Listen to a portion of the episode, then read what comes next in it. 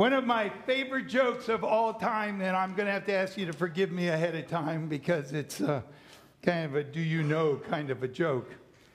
Um, did you hear about the butcher who backed into the meat grinder? Did you hear about the butcher who backed into the meat grinder?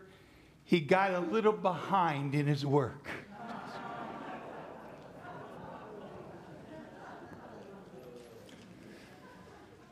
I tell you that, that joke because this morning we're talking about endings. We're talking about endings.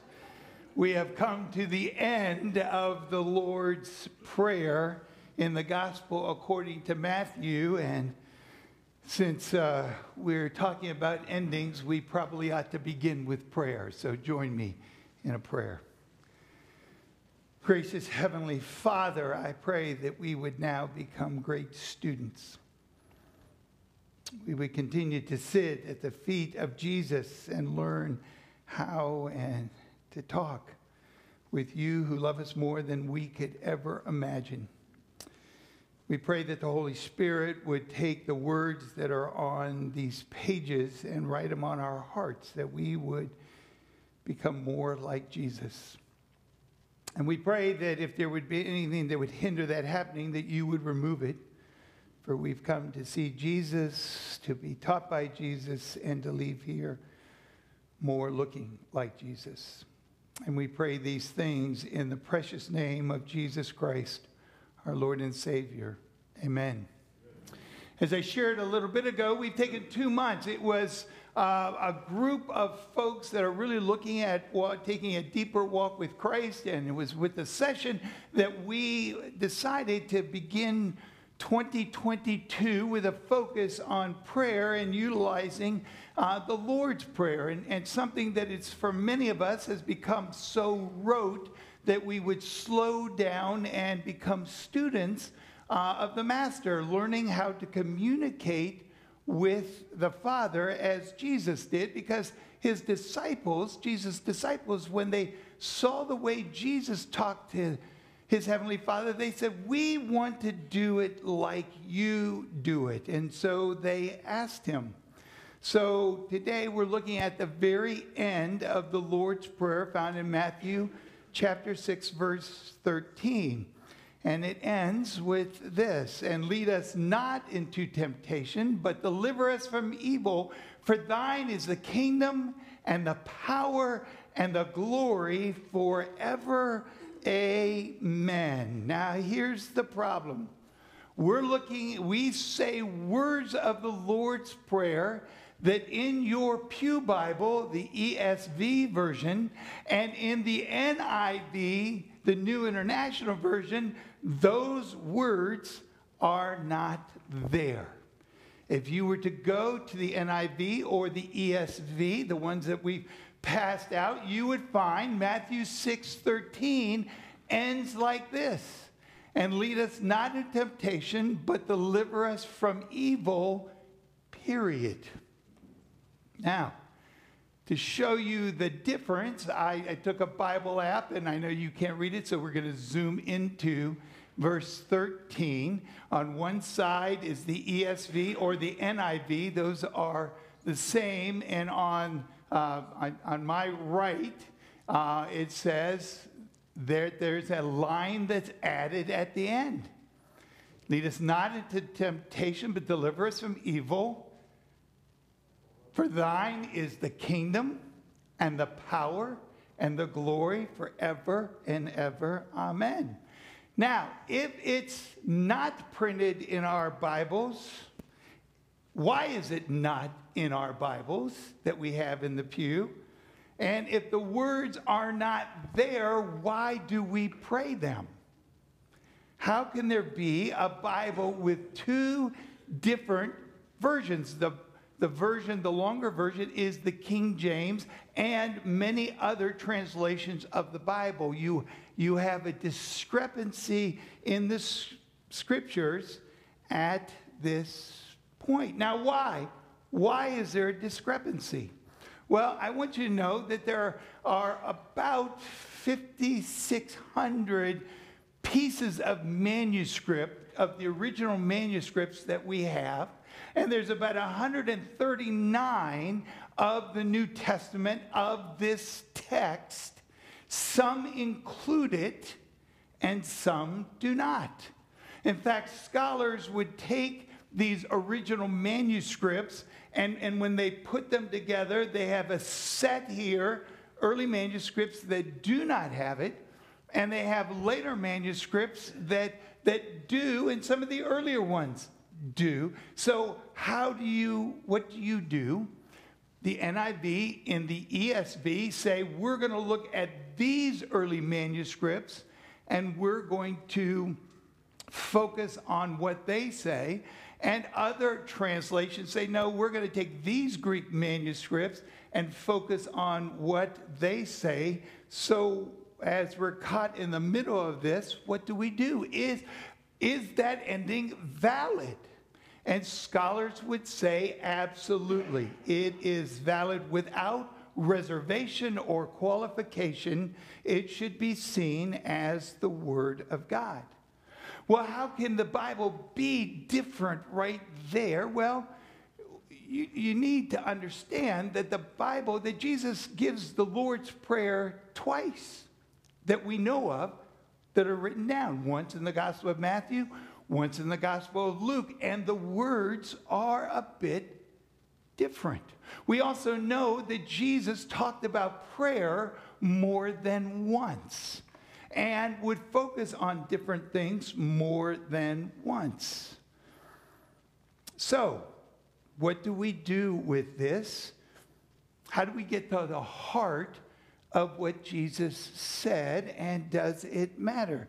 Now, remember, Jesus does not give us these magical words as a magical incantation. In fact, before he gives the Lord's Prayer in Matthew chapter 6, he says this in verse 7 When you pray, do not heap up empty phrases as the Gentiles do, for they think they will be heard for their many words as you pray, it's not this rote memorization of empty words. We studied the Lord's Prayer so that we could be students of how to communicate with our Heavenly Father, and Jesus gives us several examples.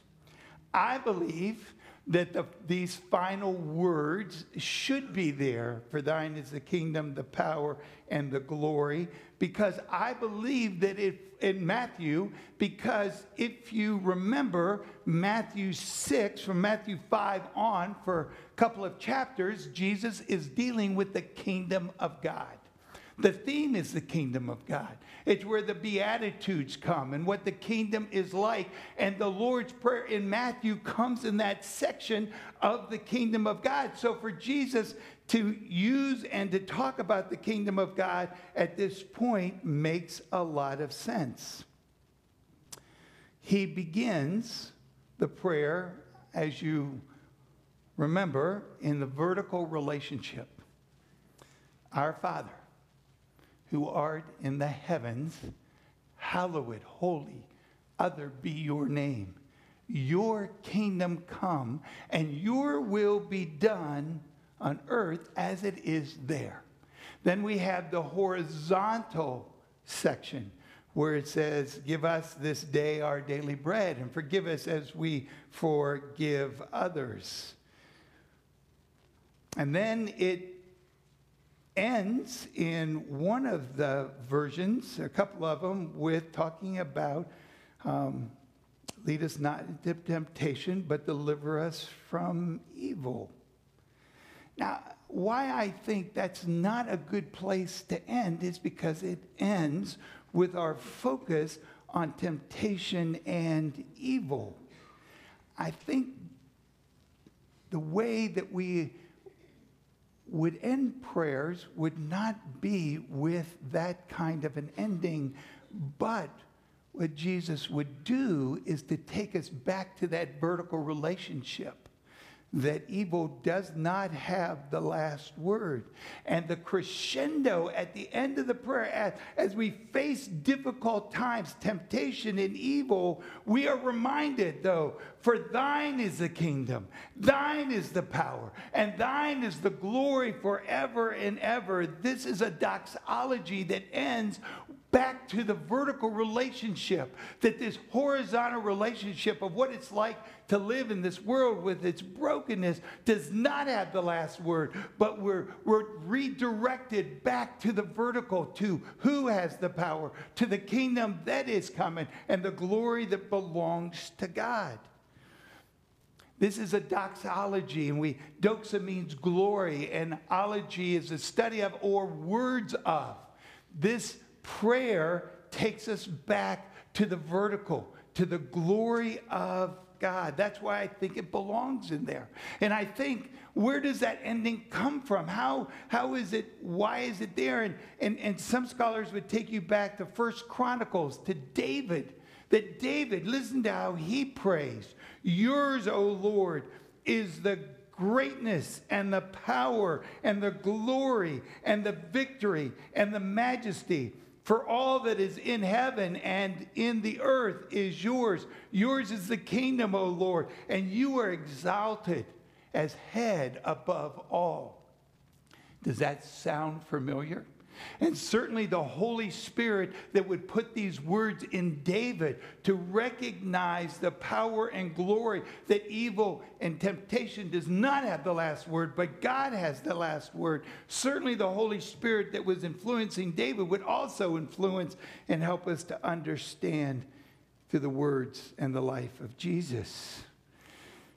I believe we need that doxological ending. I believe it also shows us the pattern of the Bible. In the beginning of Genesis, we start with the glory of God. In the beginning, God created the heavens and the earth, and the earth was formless and void. And the Spirit hovered over the waters, and God said, Let there be light. Now, I want you to know if you are a student of the scriptures in Genesis, the sun doesn't begin, isn't created to day four. I, I, believe it's day four, the sun and the moon. So, where is the light coming from? It's the glory of God. Let my glory be shown in the darkness. Genesis begins with that. And then throughout Scripture, we have the way that we are to live horizontally with each other and the love of Christ that's found in us because of Christ's death and resurrection. And then in the book of Revelation, it ends with the fact that there is no need for the sun or the moon because the glory of God, it takes us back from the vertical. Genesis begins with the vertical. In the middle of scripture is the horizontal. In the book of Revelation, it goes back to the vertical. I believe Jesus' prayer follows that pattern. And at the end of our prayers, we would always take it back to the Lord. That our prayers would not end with the difficulties that we face. The Lord's Prayer gives us a perspective without this ending. It ends, Lord, lead us not into temptation but deliver us from evil. And if there's ever a time we need the ending to the Lord's Prayer and the Lord's Prayer, it is now. For isn't that ending the cry of the Ukrainians as we speak? Lord, lead us not in temptation, but deliver us from evil. And what is the world doing? We're waiting to see if they will be delivered from evil. And there's a limited amount of help going. And so when you turn on the TV or the news in the morning, you're wondering did the country fall? Did evil win? And we're left with I don't know. Do you and I want to live our lives wondering every day if evil is going to win in our lives and in our world? Is that the kind of prayer that God would have us pray? This questionable ending? Deliver us, hopefully, from the difficulties we face? I believe that ending is crucial. That at the end of our prayers, no matter how difficult the, the thing that we're facing, the situation that we're facing, I believe Jesus wants us to know that situation does not have the last word, no matter how evil and difficult it can be. I believe we need that ending. We need that reminder in the midst of our difficulties that evil and temptation will not reign, will not have the last word. There is not a question of what's going to happen in the end for us. For thine is the kingdom, for thine is the power, and for thine is the glory now and forever. Amen? Amen. Amen. Amen. We must have that. I hope you end your day in that same way. I hope you begin your day with the vertical relationship with your Heavenly Father, with your Lord and Savior, with the Spirit of God who resides in us. I hope we live our day out in relationship with each other as we begin our day recognizing our Heavenly Father. And then I hope at the end of the day that the difficulties of the day do not have the last word and you don't carry them to bed with you. But you say, Lord, in the midst of the difficulties of this day, thank you for yours is the kingdom, yours is the power, and yours is the glory forever and ever. Amen. Now, I invited folks to, uh, to write some questions that we would end our, our, our, our, our uh, deal with during the prayer and, and, and after that, that maybe you had questions about prayer or the Lord's um, Prayer. And uh, one of the questions that was handed me is uh, Do you have to end? Why do we end with the word amen? Is that kind of the punctuation word that allows us to dig in? Soon as amen is done, is, is it just a word of punctuation? It is not. It is a word that at the end of your prayer, you're pouring out your heart to the Lord, it's, Lord, so be it.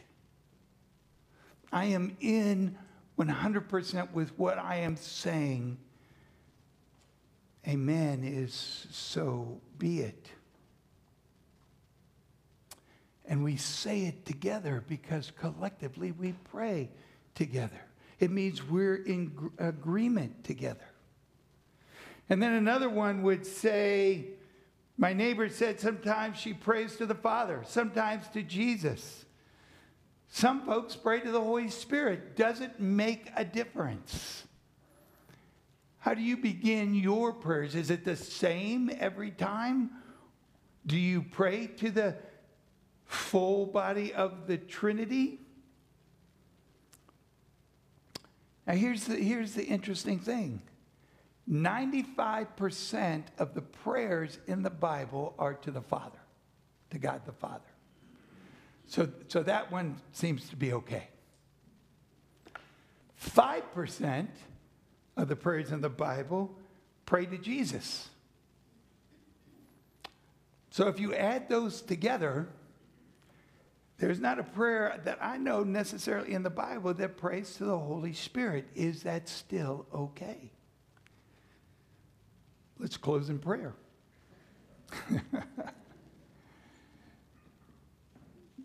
Let's look at the Father first.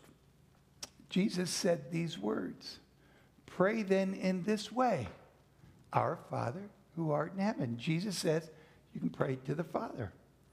He also said to his disciples, Whatever you ask of the Father in my name, he may give it to you. So again, Jesus says the Father is okay. So if 5% are praying to Jesus, is that okay?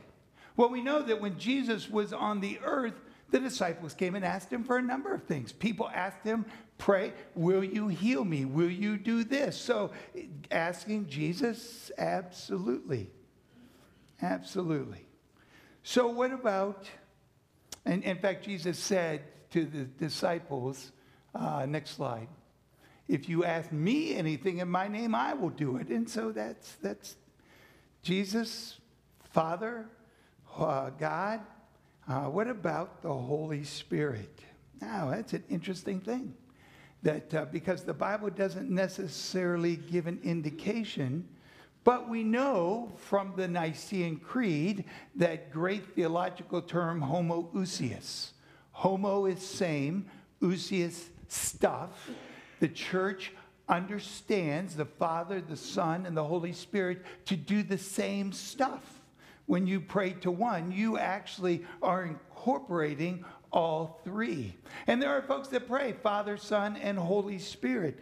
I, I think it's valid to pray Holy Spirit, but know that the job of the Holy Spirit is to intercede. The job of the Holy Spirit is to bring our requests. The job of the Holy Spirit is to pray in ways when we don't know how to pray, the Holy Spirit prays for us. That's all Scripture would, would, would I mean, all that is valid.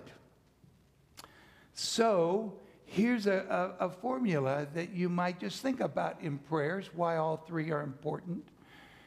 Prayer is addressed to God the Father. Prayer is offered in the name of Jesus Christ. And prayer is in and through the Holy Spirit. So all are involved in this aspect of prayer. One doesn't necessarily take precedent over the other because the Trinity, they are all one. But there are actions that Scripture points us to that they would each have. Somebody else said, Do we need to pray in Jesus' name? Why do we pray in Jesus' name? Why does Jesus tell us to pray in Jesus' name? It says in John 14, Jesus says, Whatever you ask in my name, I will do. The Father, that the Father may be glorified in the Son. If you ask me anything in my name, I will do it. Is Jesus' name the, the key that unlocks the Father's heart? No. Is Jesus' name the magic formula that gets your prayers answered? Is his name the lucky rabbit's foot? No. Why would we pray in Jesus' name? We, we pray in Jesus' name because it's through Jesus that we have access to the Father. Without Jesus, we could never get to God. Let me say that again. Without Jesus' death on the cross and his resurrection, without our faith in him, we can't get to God. Jesus opens up the pathway to our Heavenly Father. You see, God is holy and perfect and other.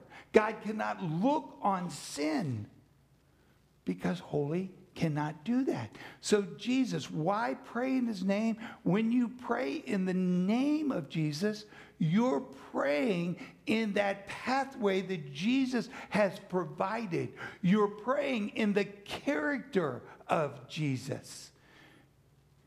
Jesus is the one that causes us to be his children, that allows us to crawl up on his lap and to call him Abba, Father. And when we tag Jesus' name on our prayers, we're also saying we want our prayers to be in line with the heart of Jesus. So, That's why the scriptures would encourage us in Jesus' name. He is the one that provides the pathway for us to get to the Father. Now, another question, and we're coming to the end of them, is why do we pray in public? Doesn't Jesus tell us to go in the closet, close the door, and pray? Why in the world are we sinning when we pray publicly? Because Jesus gave us this these instructions. Matthew chapter 6, verses 5 and 6, before he gives us the Lord's Prayer, he says this When you pray, you must not be like the hypocrites, for they love to stand and pray in the synagogue and in the street corners, that they may be seen by others. Truly I say to you, they have received their reward. But when you pray, go into your room and shut the door and pray to your Father who is in secret. And your Father who sees in secret will reward you. Well, Jesus was speaking to a particular way that religious people were operating of the day. The hypocrites would pray publicly to look spiritual. And he said that is absolutely wrong. Why is it okay to pray publicly? Because Jesus prayed publicly. How else would his disciples have wanted to emulate how he prayed? We know of public prayers at the death of Lazarus. He prays publicly for folks to hear. So, why would he say this? He, he also, just by the word, our Father, means that he has us pray together. I don't know about you. I don't have a closet big enough for all of us to be in at the same time. So he invites us to pray corporately.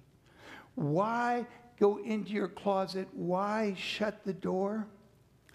I believe it's to get rid of distractions. And if there's ever a time where we have been distracted as people, it is these days. Many of us can't put down our cell phones. Many of us don't want to be around any place that's totally silent because we don't handle that well. But the idea of shutting the door, I believe, is a sense of get rid of anything that would distract you from your conversation with your Heavenly Father, to be 100% present when you pray.